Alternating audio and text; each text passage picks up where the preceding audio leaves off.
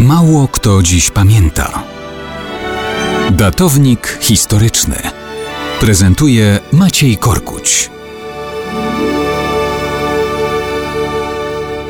Mało kto dziś pamięta, że w październiku 1943 roku w Moskwie dojrzała decyzja o powołaniu specjalnej jednostki do realizacji specjalnych zadań wynikających z sowieckiej polityki wobec Polski. Stalin szykował się do nowej fazy rozgrywki przeciw Rzeczpospolitej. Odbudowa jej jako niepodległego kraju psułaby jego imperialne zamierzenia wobec państw europejskich. Armia Czerwona dopiero zbliżała się do przedwojennych granic Polski. Gdyby Anglosasi utworzyli drugi front na Bałkanach, tak jak chciał Churchill, i to popierała Polska, mogli być nad Wisłą szybciej niż Sowieci. Tego Stalin chciał uniknąć, ale brał to pod uwagę.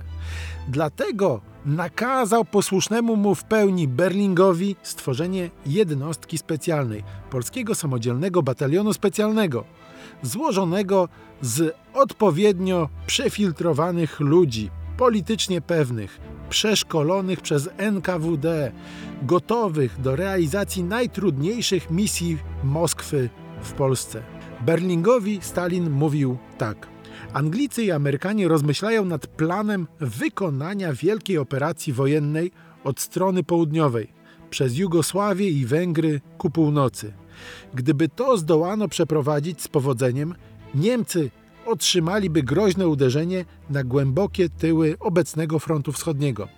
Trzeba się przygotować na ewentualność, że wojsko Andersa może się pojawić na południowej granicy Polski, kiedy my będziemy jeszcze daleko na wschodzie. Wtedy powinno ono spotkać Was.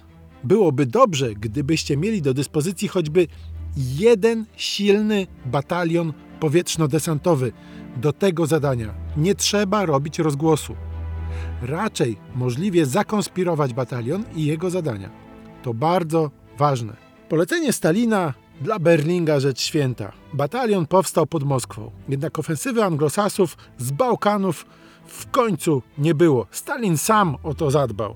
Do Polski weszła Armia Czerwona, więc wyszkolonych, politycznie pewnych żołnierzy Polskiego Samodzielnego Batalionu Specjalnego kierowano do aparatu represji, Urzędów Bezpieczeństwa i Korpusu Bezpieczeństwa Wewnętrznego do zwalczania podziemia niepodległościowego. Aż dziwne, że istnieją w Polsce do dzisiaj elitarne jednostki komandosów, którym oficjalnie przydzielono tradycję tych wychowanków NKWD.